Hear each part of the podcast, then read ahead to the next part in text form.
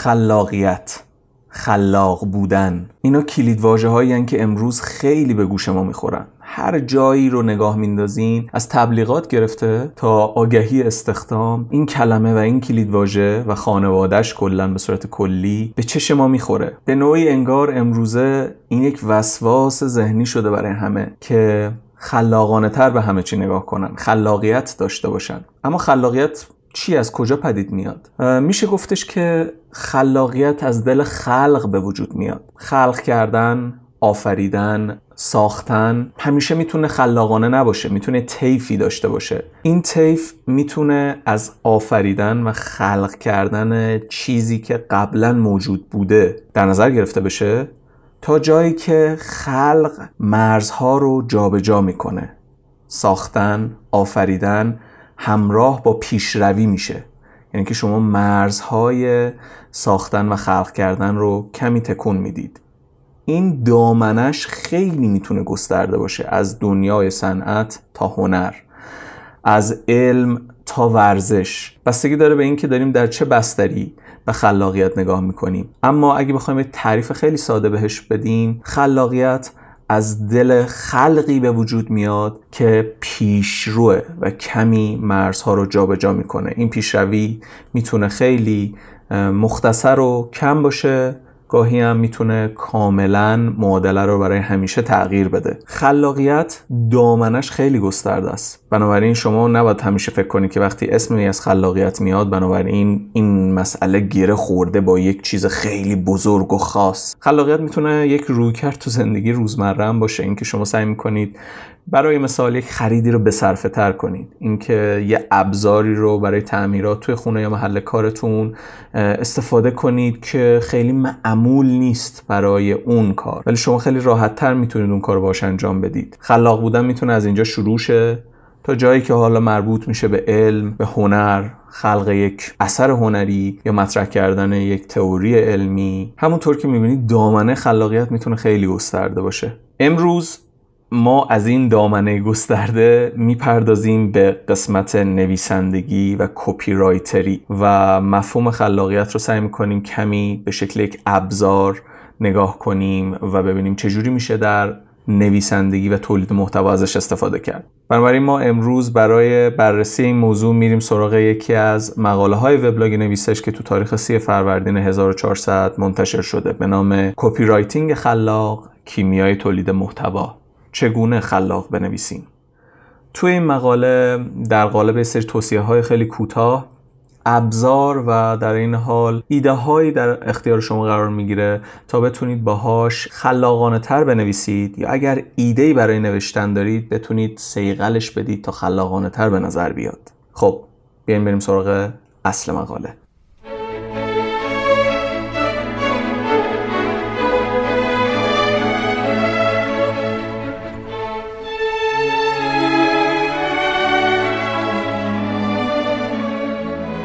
سلام. این قسمت هفتم نویسشکسته ما اینجا قراره در رابطه با بازاریابی محتوایی و چیزهای پیرامونش صحبت کنیم. سعی می‌کنیم که یه سری مقاله رو که قبلا تو وبلاگ نویسش منتشر شده یا قرار منتشر بشه رو با یه شاخ و برگای بیشتری همراه کنیم و با یه زبان ساده روایت کنیم. خلاصه اگر با محتوا سر کار دارین احتمالا نویسشکست می‌تونه براتون جذاب باشه و برید به وبلاگ و سایت سر بزنید و اگرم به محتوا برای کسب و کارتون نیاز دارین نویسش می‌تونه کمکتون کنه.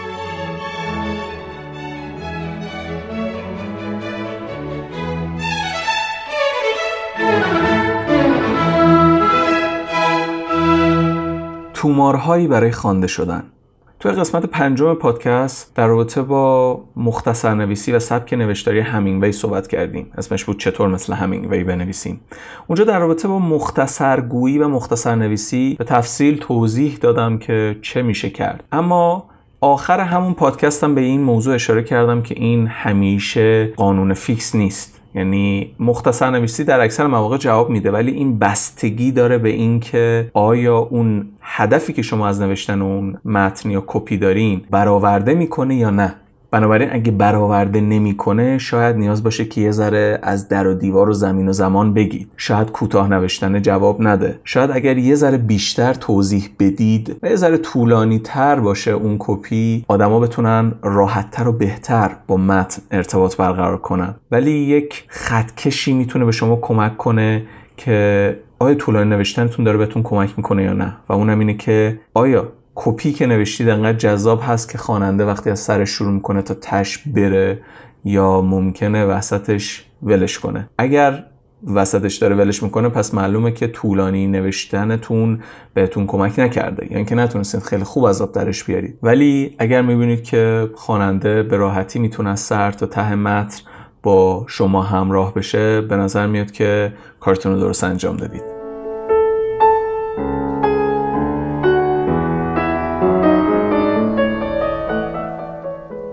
شهرزاد قصه گوی برند. تمام پول خودم را از دست داده بودم. با چهار سنت داخل جیبم به سمت شرکت جدید رفتم.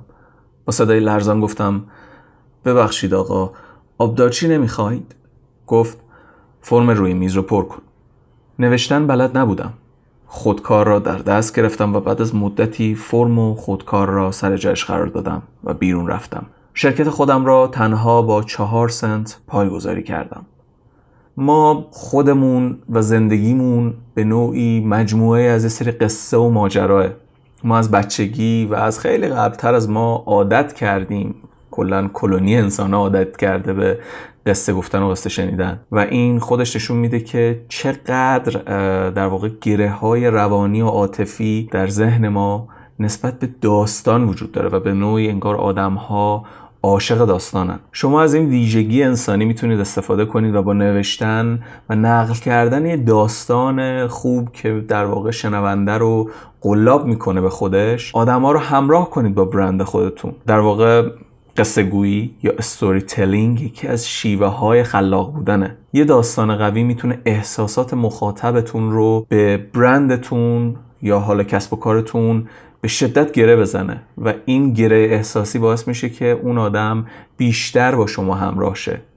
حالا ممکنه بیاد بیشتر از صفحاتتون بازدید کنه ممکنه بیاد ازتون خرید کنه یا از خدماتتون استفاده کنه. در واقع یک داستان جذاب می‌تونه خواننده شما رو به مشتری شما تبدیل کنه.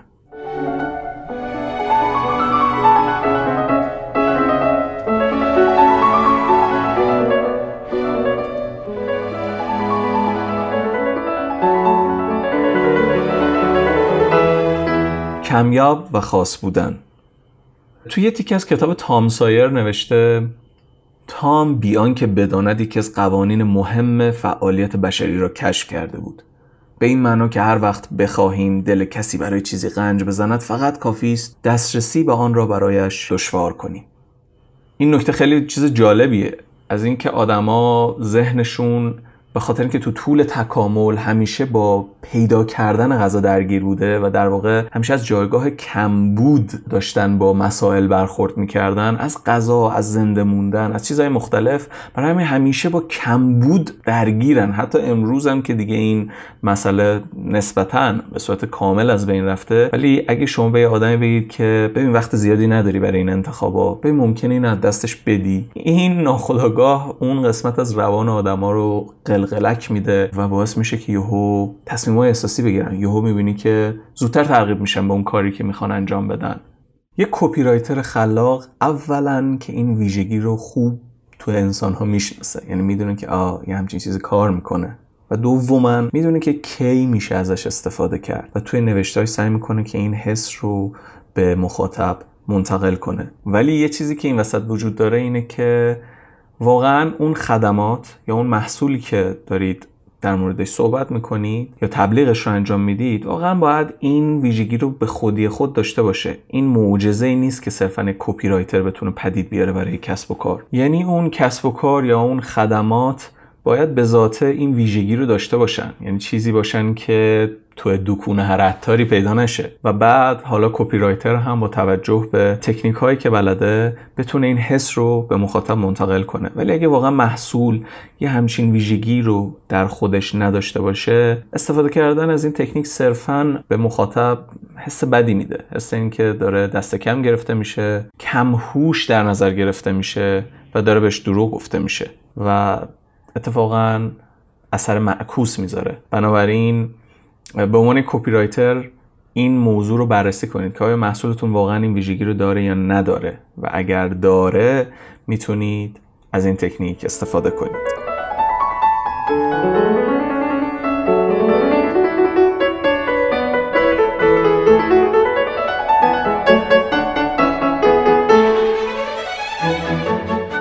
اینجا یک انسان صحبت می‌کند.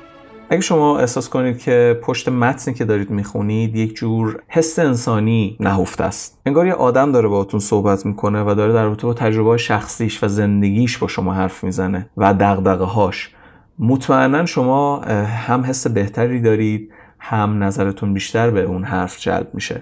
انسانی بودن نوشته ها و حرف ها خیلی مهمه. چون ما در اکثر مواقع داریم برای آدما می نویسیم بنابراین باید این حس رو هم بهشون منتقل کنیم که اگه ما داریم در رابطه با محصول داریم در رابطه با خدماتی صحبت می‌کنیم این در راستای این زیست انسانیه.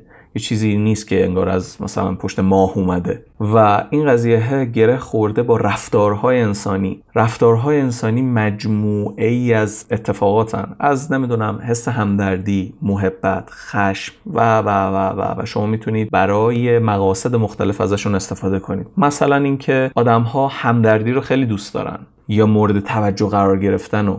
برای مثال اینکه شما اگه یک بسته پستی از محصولتون برای مشتری میفرستین؟ اگه مثلا کنارش یه نامه تشکر یا یک نامه که در رابطه با چیزی صحبت می‌کنه که برای شما و کسب و کار شما مهمه ولی در این حال خیلی انسانی داره بیانش می‌کنه می‌تونه خیلی خیلی خیلی تاثیر جدی روی مشتریتون بذاره.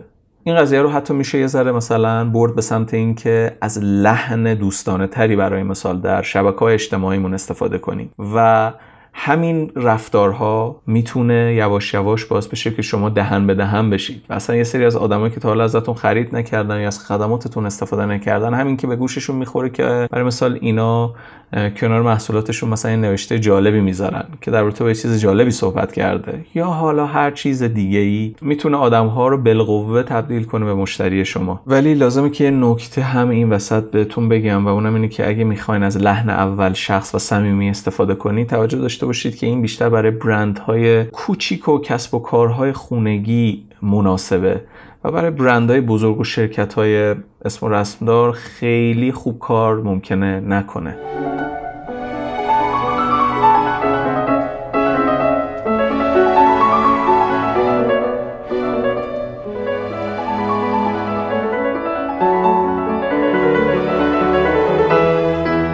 مثل ادویه نه زیاد نه کم. یه متن رو در نظر بگیرید که پر از تشبیه و استعاره و آرایه و ادوات ادبیه خلاصه. اما هیچ خبری از عدد و رقم و آمار توش نیست. توی همچین چیزی مخاطب احساس می‌کنه که انگار واقعا با یه متن ادبی طرفه. یا برعکسش رو در نظر بگیرید. یه مقاله پر از اطلاعات و داده و آماره و مخاطب یهو اینجوریه که مگه من یه مقاله علمی آماری دارم می‌خونم. استفاده کردن از این دوتا مثلا اسمشو بذاریم حالا ابزار ابزار علمی و ابزار ادبی. اینکه حالا از آرایه ها استفاده کنیم و از اونورم از عدد و رقم و آمارها. یه جور یک لبه تیغیه که شما باید حواستون باشه که چه جوری و کجا ازش استفاده کنید که یه موقع متن منحرف نشه و در واقع به اندازه بودنش می‌تونه خیلی کمک کنه که هم شنونده سرگرم شه و هم احساس کنه که اطلاعات مفیدی به دست آورده.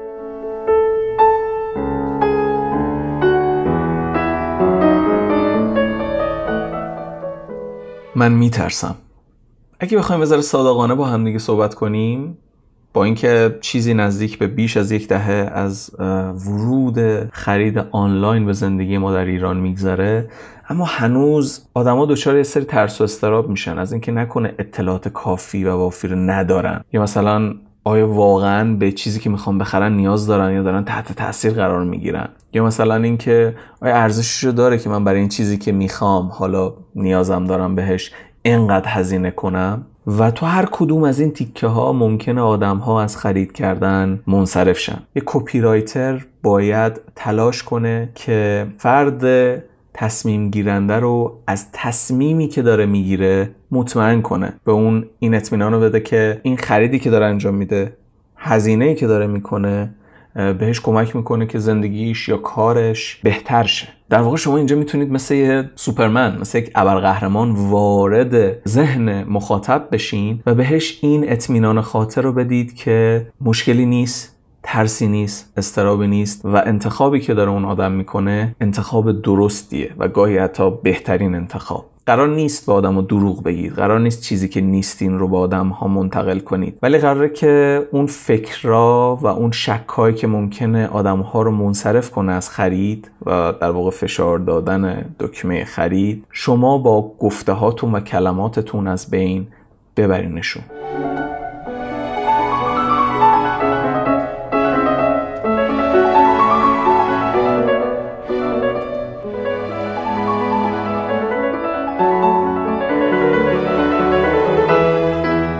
یک تصویر به جای هزاران کلمه. این تیکه حالا خوبه که به حال هر کپی رایتری به حال یک دانش بصری هم داشته باشه ولی خب بیشتر به هیت گرافیستا برمیگرده. ولی حداقل یک کپی رایتر باید این شم و سلیقه یا اطلاع رو داشته باشه که بدون کجا نیاز نیست از کلمه استفاده کنه. و اتفاقا بهتر که بره سراغ تصویر و این رو بسپره دست گرافیست. من الان دارم می‌بینم که تو سطح شهر پر از نوشته است. یعنی هر جایی رو نگاه می‌کنی دیگه در واقع ته شعار نویسی و هدلاین و اسلوگان رو در آوردن. انگار تصویر اصلا هویت خودش از دست داده توی تبلیغات. و خیلی موقع ها می‌بینی نوشته ها نامربوطن. بی نمکن اصلا لازم ندارن. و از اون مهمتر هیچ ارتباطی بین تصویر و متن وجود نداره.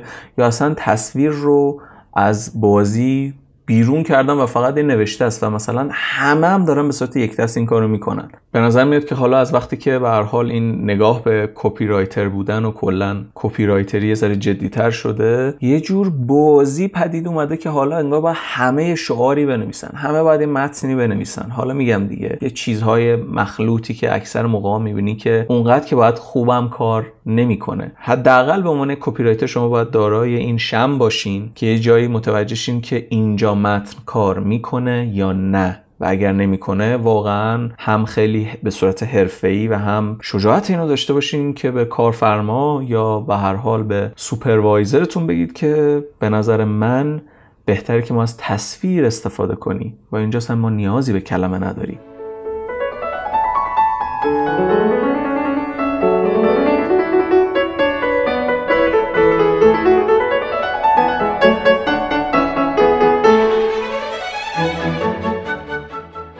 دستور ندهید.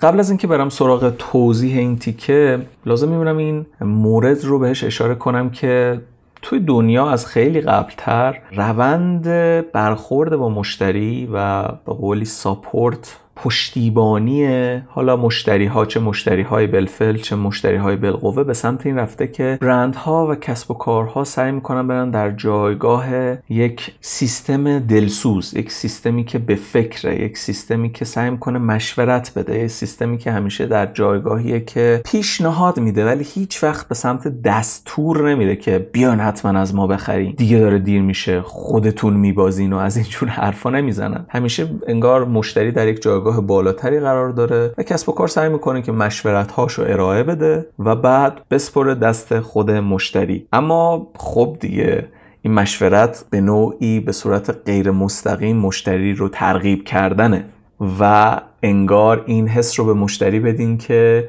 تو خودت داری منو انتخاب می‌کنی. من هیچ دخل و تصرفی تو این انتخاب ندارم. من صرفا اون چیزی که به صلاح تو بود گفتم.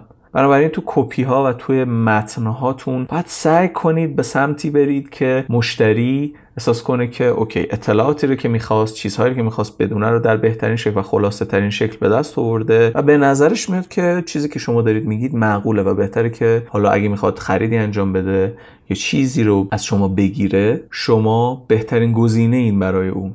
تو این راه مثل هر چیز دیگه هم شما باید کلی آزمون و خطا کنید تا متوجه شید که در واقع مخاطب هدف شما لم روانیش چیه چه حرف ها و چه دستوراتی در واقع بهش احساس امنیت میده و توی قسمت امن نگرش میداره که بتونه مخلوطی از احساسی و منطقی بودن رو توش حفظ کنه برای تصمیم گیریش نه خیلی منطقیشه نه خیلی احساسیشه. بنابراین یه بخشی از این موضوع هم برمیگرده به آزمون خطا کردن و بررسی بازخوردها.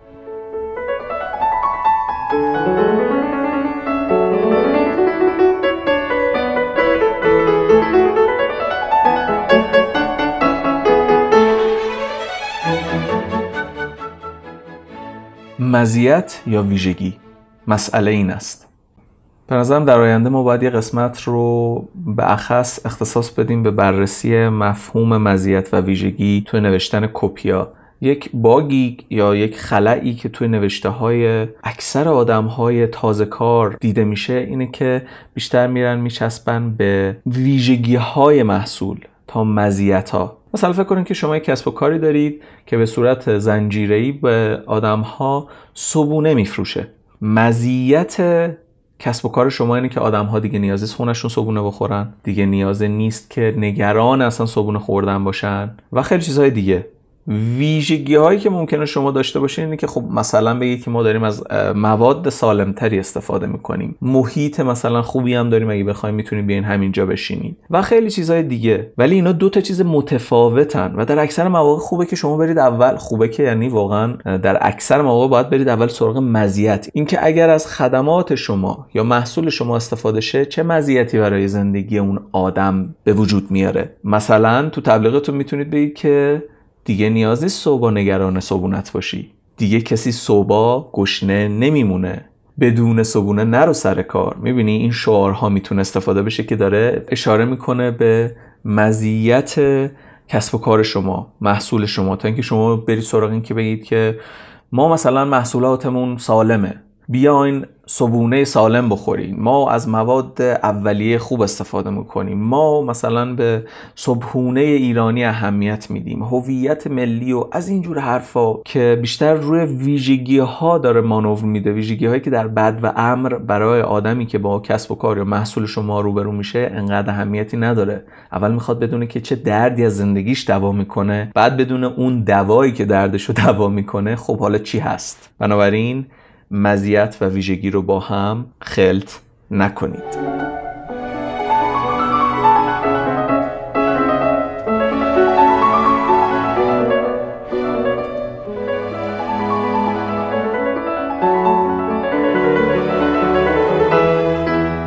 ای دیر یافته با تو سخن می‌گویم. انتقال حس همدلی و نزدیکی می‌تونه برای مخاطب حس اعتماد و پدید بیاره و وقتی حس اعتماد پدید بیاد تمایل به خرید و استفاده از محصولات و خدمات کسب و کار شما بیشتر میشه. بهتره که به صورت مستقیم با خواننده صحبت کنید. در اکثر مواقع الان بالاتر هم بهش اشاره کردم اینکه خواننده احساس کنه که داره مخاطب قرار داده میشه. بنابراین لازمه که شما مخاطبتون رو به خوبی شناخته باشین. و بدونید که لحن مناسب برای اینکه باشون حرف بزنید چه لحنیه. اما به طور کلی میشه گفتش که تو هر چیزی که سعی می‌کنید ازش درست و کم و موجز استفاده کنید در رابطه با کلمه شما یا تو کم نذارید. اتفاقا زیاد ازش استفاده کنید چون باعث میشه مخاطب احساس صمیمیت بیشتری بکنه و واقعا احساس کنه که داره خطاب قرار داده میشه. و این اون اعتماده رو و اون صمیمیت رو بیشتر می‌کنه.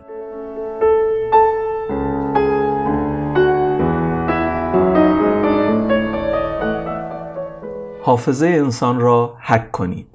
یه ویژگی که توی ذهن انسان وجود داره و توی قسمت حافظه به اخص اینه که چیزی که تکرار بشه به خاطر بیشتر میمونه.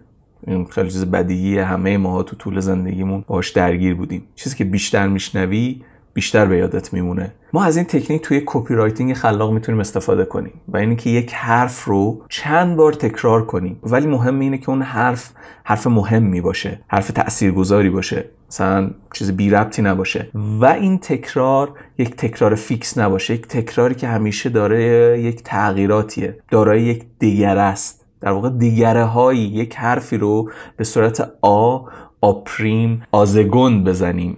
تا اینکه مثلا بگیم هی آ آ آ این اتفاقا می‌تونه خواننده رو زده بکنه. ولی اینکه شما سعی کنید یه حرفی رو به شیوه های مختلف تکرار کنید ولی در این حال جذابیتش رو حفظ کنید می‌تونه خیلی خیلی احتمال اینکه توی ذهن مخاطب موندگار بشه رو بالا ببره.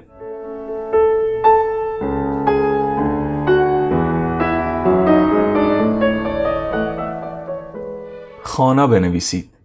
این بخشم به نوعی در ادامه صحبت قبلیه و اونم برمیگرده به اینکه ذهن آدمی چجوری کار می‌کنه. وقتی آدما با یه چیزی روبرو میشن حالا تو این کانتکست و بستری که داریم صحبت می‌کنیم منظورم بیشتر به متنه. سعی می‌کنن توی نگاه اول بفهمن که متن در رابطه با چی داره صحبت می‌کنه. اگه شما هدف و منظورتون رو خوب نرسونده باشید و در واقع اون کلمات کلیدی رو خوب بولد نکرده باشین به احتمال زیاد خوانندهتون نمی‌تونه تو اون نگاه اول اطلاعات درستی به دست بیاره. و این باعث میشه که دچار شک شه خواننده که آیا این متن اون سوالی که من دارم و جوابش رو به میده یا نه.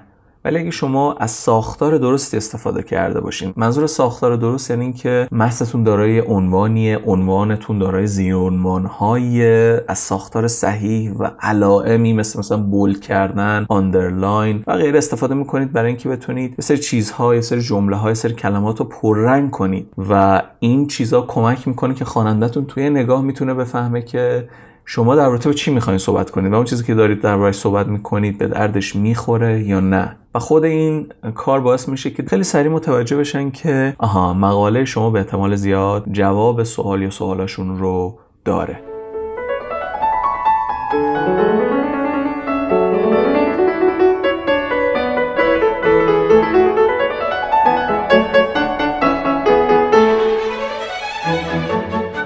پاراگراف طولانی پذیرفته نشدنی دنیای مدرن. برخص از زمانی که شبکه های اجتماعی سرکلشون پیدا شد تمایل آدما برای خوندن بندا و پاراگراف های طولانی خیلی کمتر شده. و اکثر آدما تمایل دارن که اطلاعات بیشتری رو با کمترین کلمات ممکن به دست بیارن. پس شما هم به عنوان کپی رایتری که می‌خواد خلاق باشه باید سعی کنه که از کمترین کلمات ممکن استفاده کنه و بیشترین اطلاعات رو به آدما بده و سعی کنید که از پاراگراف های کوتاه برای انتقال مفاهیم استفاده کنید و همیشه به خودتون یادآوری کنید که کار اصلی شما در دنیای نویسندگی تجاری هدفیه که بیزینستون داره دنبال می‌کنه. شما رمان نویس نیستید که بخواین خیلی پرگویی کنید و خیلی موقع ها وقت کمه و مخاطب ممکنه به شما اجازه اجازه پرگویی نده و نهایتا تا آخر اون پستی که نوشتین یا تا آخر اون مقاله که نوشتین با شما همراه بشه.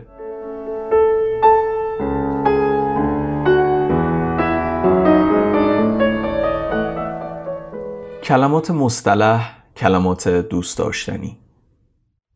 مهمترین ویژگی که کپی رایتر باید داشته باشه و حالا یه کپی رایتر خلاق ساده نویسیه توی دنیای نویسندگی تجاری شما سعی می‌کنید با توجه به شناختی که از مخاطبتون دارید اینکه متعلق به چه طبقه چه سطحی از تحصیلات رو داره دایره لغاتتون رو انتخاب کنید. و در اکثر مواقع دایره لغاتی رو انتخاب کنید که مطمئنید بالای 95 درصد توی اون جامعه آماری شناسه. از کلمه های پیچیده و پرتمطراق واقعا به صورت جدی باید دوری کنید. حتی باید ببینید که اصطلاحاتی که توی اون طبقه یا توی اون گروه سنی استفاده میشه دقیقا چیه و در واقع لغات مصطلح و رایجی که استفاده می‌کنن چیه و سعی کنید از همونا استفاده کنید. یه درگیری وجود داره توی نویسنده ها یه سری از حداقل نویسنده ها من خودم هم این تجربه رو داشتم که مدتی من تلاش می‌کردم که برای مثال سطح سواد و آگاهی خواننده رو و دایره لغاتش رو گسترش بدم. مثلا از کلماتی که جایگزین کلمات انگلیسیه و در واقع حالا مثلا لغات فرهنگستانیه و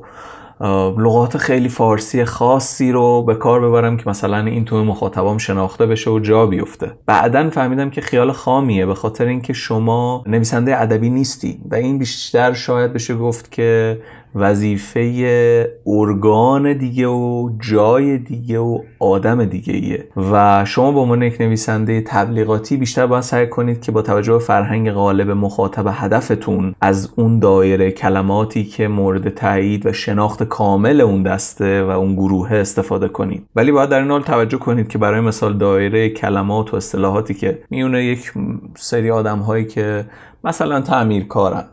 مثلا ورزشکارن با آدمایی که مثلا دانشجوی حقوقن کاملا متفاوت خواهد بود. بنابراین اینجا باز دوباره باید یه ارجای بدیم که این دایره لغات با توجه به مخاطب شناسی تعیین میشه.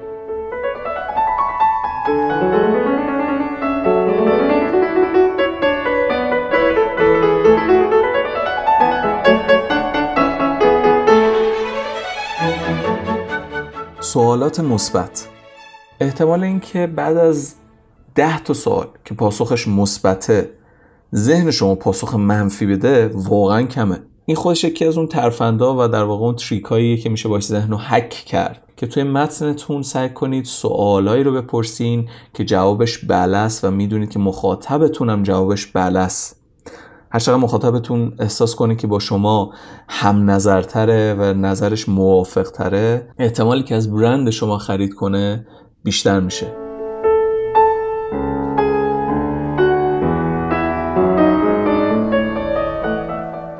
کلمات قدرتمند. یه سری از کلمه هستن واقعا مثل آهنربا عمل می‌کنن. مطمئنا شما هم این تجربه رو داشتین که رفتید توی مغازه ای یا جایی که زده حراج بزرگ و بعد شما یه جنسی خریدید از اونجا و اومدید خونه و بعد با خودتون فکر کردید که برای چی مثلا اینو خریدم؟ من کسی از ازش استفاده نمی کنم کلمه های مثل تخفیف مدت محدود ویژه و همین حالا باعث میشه که مخاطب دوباره با همون حس از دست دادن که بالاتر بهش اشاره کردم درگیر بشه و این حس کمبوده جذابیت رو بیشتر می‌کنه. این کلمات رو واقعا باید خیلی با احتیاط به کار ببرید. دیدید دیگه. یه سری از مغازه رو دیدید. همیشه خدا رو درشون نوشته سیل یا تخفیف. و مثلا شما اینجوری که این همیشه خدا که روش زده تخفیف. واقعا اعتمادتون رو از یه جایی از دست می‌دید و در واقع اون کلمات به جایی که تاثیر مثبت بذارن شروع می‌کنن روی اعتماد شما برخواست تاثیر منفی گذاشتن. برای همین باید شما خیلی گوش به زنگ باشین. حالا این قضیه های بخشش هم با توجه به استراتژی های فروشه. ولی باید به جا از این کلمات استفاده کنید تا تاثیر درستش رو بذاره. و این حس رو به مخاطب بده که باید سریعتر این محصول یا این خدمات رو بخره.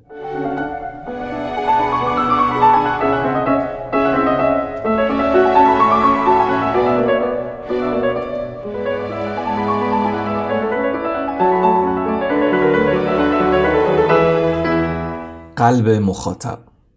امروزه به خاطر اینکه کسب و کارهای مشابه زیاد شدن یه رقابتی بین کسب و کارها به وجود اومده. و توی این بازی به خاطر اینکه اکثر مواقع این کسب و کارها دارن مزایای یکسانی رو ارائه میدن اونی می‌بره که قلب مخاطب رو هدف می‌گیره. در واقع مشتری از برندی خرید می‌کنه که بهش حس بهتری رو میده. دیگه دو روزمونه این که صرفا آدم ها بخوان نیازشون رو رفع کنن تا حدودی داره تموم میشه. دیگه آدم ها امروز صرفا تیشرت رو به خاطر تیشرت بودنش نمی‌خرن. دیگه امروز آدم ها بیشتر دنبال خریدن یه تجربه و در واقع آدم ها امروز پولشون رو صرفا برای خرید محصول خرج نمی‌کنن بلکه برای مجموعه از خاطرات و انتظارات و داستانایی که برند شما داره براشون تعریف می‌کنه.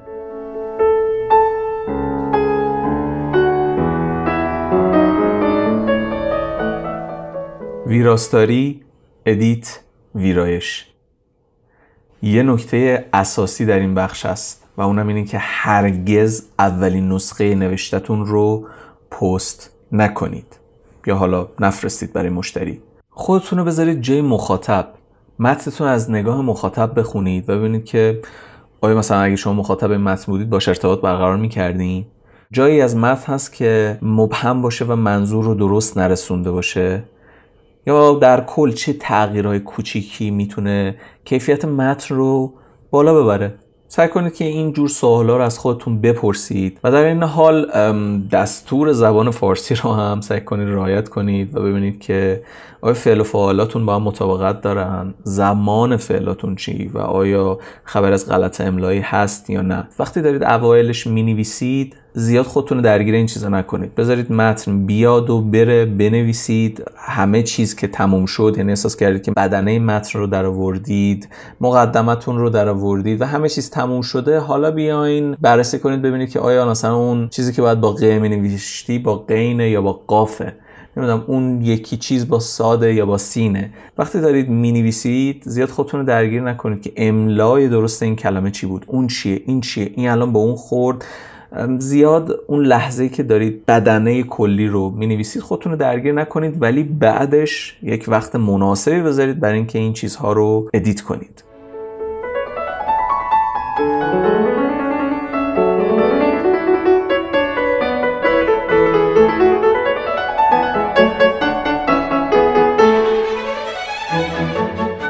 در آخر لازمه بگم که اون چیزی که با خلاقیت اصلا نمی‌خونه محدود کردنه.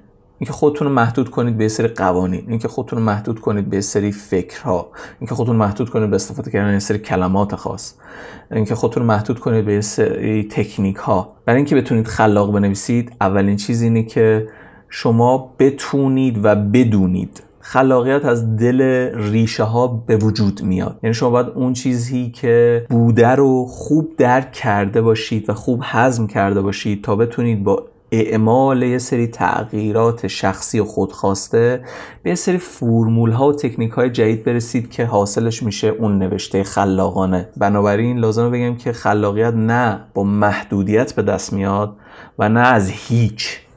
این یکی از خطاهای آدمایی که می‌خوان خلاق باشن. یا خیلی میرن میچسبن به قوانین. فکر می‌کنن که با قوانین میشه خلاقانه برخورد کرد و خلاق شد. یا اینکه اصلا منکر قوانین و تکنیک ها میشن و مثلا می‌خوان از هیچ یه چیزی رو به وجود بیارن. اینو باید بدونید که برای اینکه خلاق باشید به صورت کلی حالا در این context ما در رابطه با copywriting داریم صحبت می‌کنیم. یه copywriter خلاق باشین دقیقا متر اندازه ای وجود نداره و همه چیزی یه جورایی نسبیه. ولی اون چیزی که خیلی مهمه اینه که سعی کنید که تاثیر بیشتری رو کاربراتون بذارید و اونا رو به انجام یه عمل حالا این عمل می‌تونه خرید باشه یا خوندن این مقاله بیشتر باشه یا رفتن به صفحه بعد ترغیب کنید. اگر داره این اتفاق میفته و شما مثلا آمار کلیکتون آمار وقت گذروندن مخاطباتون توی وبسایتتون لایکاتون انگیجمنتتون بالاست به نظر می‌رسه که دارید درست عمل می‌کنید. معیار ما برای اینکه آیا داریم درست راهمون رو طی می‌کنیم همین عدد و رقم ها و همین بازخورداست.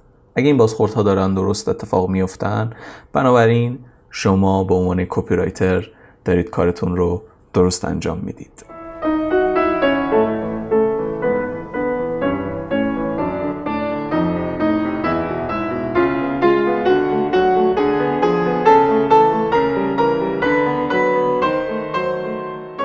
این پایان قسمت هفتم نویسشکسته شما می‌تونید قسمت قبلی نویسشکست رو در وبسایت نویسش و تمامی پادکسترها بشنوید. همینطور با عضویت یا همون subscribe کردن نویسش‌کست در podcatcher تون می‌تونید از قسمت های جدید با خبر بشید. اگر به دنیای محتوا و بازاریابی محتوا علاقه مندید حتما به سایت و وبلاگ نویسش سر بزنید. امیدوارم که شنیدن این قسمت از نویسش‌کست براتون جالب و مفید بوده باشه. تا قسمت بعدی بدرود.